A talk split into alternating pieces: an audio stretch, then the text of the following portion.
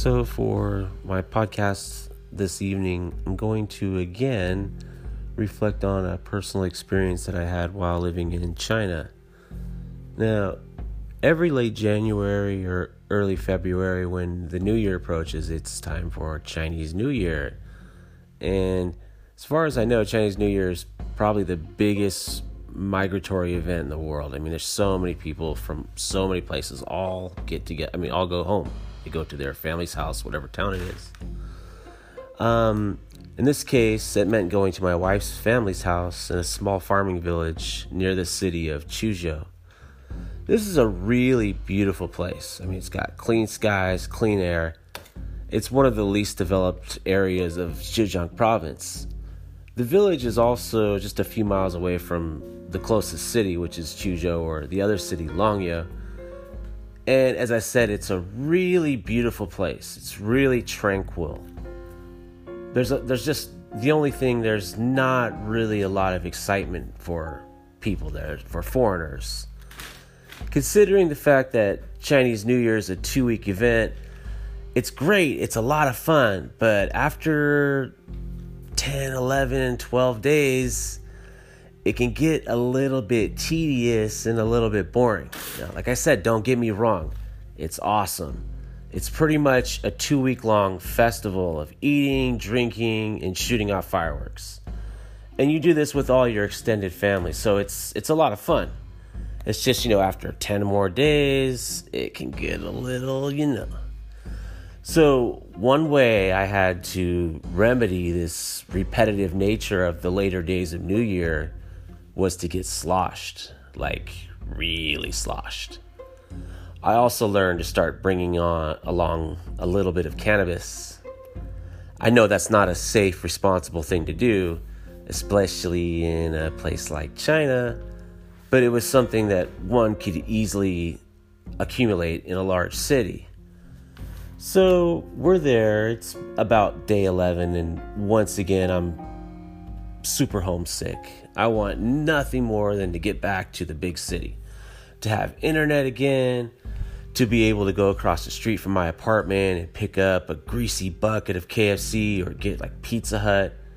I love Chinese food, but growing up in the West, I start to miss American food after so many meals of rice, vegetables, and tofu, you know.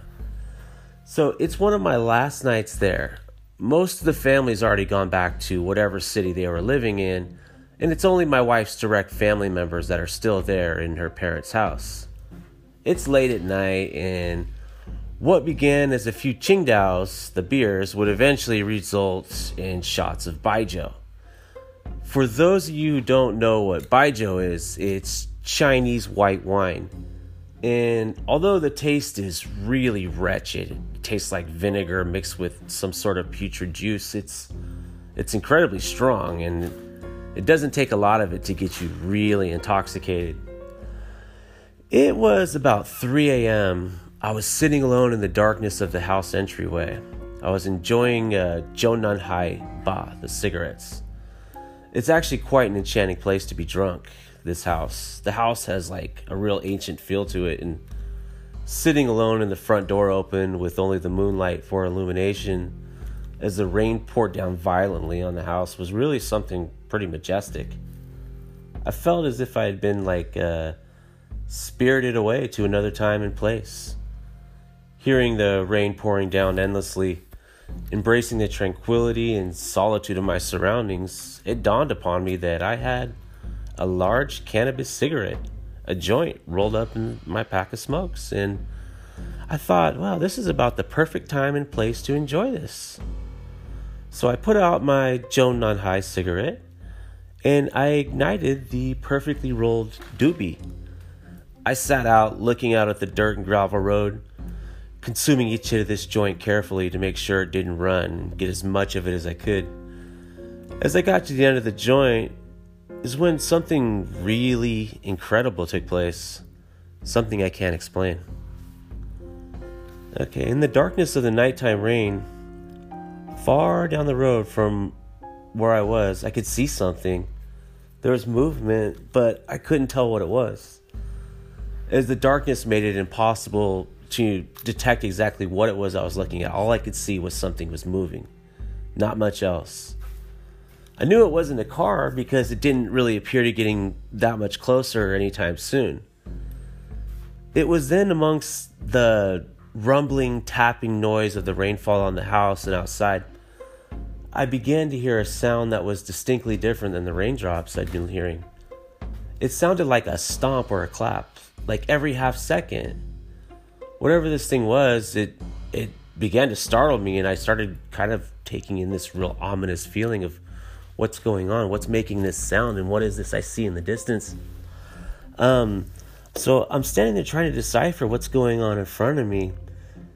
And I, I realize it's getting more clear. It, it's a bunch of men.